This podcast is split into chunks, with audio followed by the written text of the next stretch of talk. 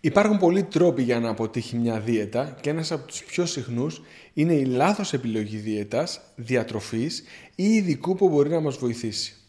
Ένας από τους κύριους λόγους που κάποιος επιλέγει λάθος διατροφή, δίαιτα ή ειδικό διατροφής είναι μια νοητική πλάνη που ονομάζεται το φαινόμενο του καλού δελφινιού.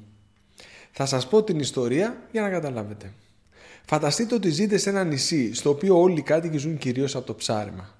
Κάθε μέρα οι ψαράδες φορτώνουν τα καράβια τους με αλληλευτικά σκεύη και φεύγουν προς τη θάλασσα αναζητώντας ψάρια για να θρέψουν τις οικογένειές τους. Συχνά πυκνά κάποιοι από αυτούς δεν επιστρέφουν ποτέ. Χάνονται στη θάλασσα. Τα ναυάγια είναι συχνά. Μέχρι που ακούγεται μια ιστορία για έναν που ναυάγησε το καίκι του και ενώ όλοι οι σύντροφοι του χάθηκαν, αυτό σώθηκε γιατί τον οδήγησε στη σεριά ένα καλό δελφίνι. Η ιστορία σας ενθουσιάζει και τη σκέφτεστε για μήνες. Όμως σε αυτούς τους μήνες και άλλοι ψαράδες από το νησί χάνονται στη θάλασσα. Τα χρόνια περνούν και 6-7 χρόνια μετά ακούτε άλλη μια ιστορία για έναν ψαρά που το καίκι του ναυάγησε. Όλοι οι σύντροφοί του χάθηκαν στη θάλασσα, αλλά αυτός σώθηκε από ένα καλό δελφίνι. Αρχίζετε σιγά σιγά να πιστεύετε ότι τα δελφίνια πρέπει να είναι καλά και να φροντίζουν τους ναυαγούς. Μετά από μερικά χρόνια η ιστορία παραλαμβάνεται και ενώ πολλοί έχουν χαθεί στη θάλασσα, άλλος ένας ναυαγός ψαράς σώζεται από ένα καλό δελφίνι. Μέσα σε 15-20 χρόνια έχετε ακούσει την ιστορία ήδη τρεις φορές. Οπότε πλέον στο μυαλό σας είναι ξεκάθαρο. Τα δελφίνια είναι καλά. Αγαπούν τους ανθρώπους και όποτε μπορούν τους σώζουν.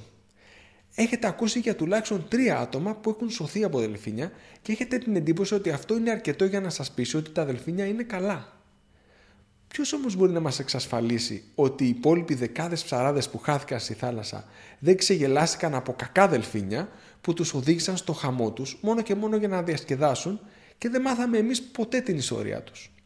Αφού αυτοί οι ναυαγοί έπεσαν στην πλεκτάνη των κακών δελφινιών και αντί να βρεθούν στη στεριά, βρέθηκαν στο βυθό της θάλασσας.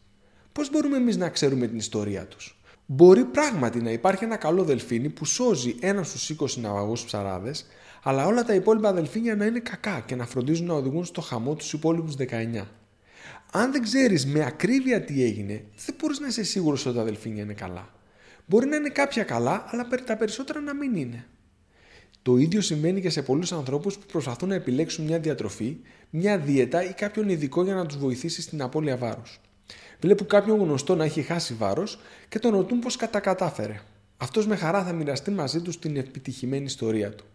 Στη συνέχεια θα ρωτήσει κάποιον άλλον που επίσης είδε ότι είχε καλά αποτελέσματα και σιγά σιγά θα δημιουργήσει μια εικόνα για μια δίαιτα ή έναν ειδικό που βοηθάει. Η εικόνα αυτή όμως είναι βασισμένη μόνο στα άτομα που πήγαν καλά.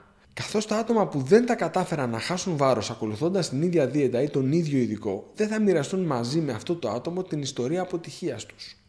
Έτσι λοιπόν η εικόνα για το ποια δίαιτα, διατροφή ή ειδικός μπορεί να μας βοηθήσει στηρίζεται μόνο στα λίγα άτομα που τα έχουν καταφέρει. Με αυτόν τον τρόπο δημιουργείται μια αρκετά στρεβλή εικόνα για το ποιες δίαιτες και ποιες διατροφές και ποιοι ειδικοί μπορούν να μας βοηθήσουν, ενώ χάνουμε την ευκαιρία να μαθαίνουμε τις πιο πολύτιμες πληροφορίες. Τι πήγε στραβά σε αυτούς που δεν τα κατάφεραν; Πριν αποφασίσετε να ακολουθήσετε μια διατροφή ή έναν ειδικό, φροντίστε να έχετε ρωτήσει και αυτούς που δεν τα κατάφεραν. Αυτό θα σας δώσει μια πλήρη εικόνα της κατάστασης. Ευχαριστώ πολύ.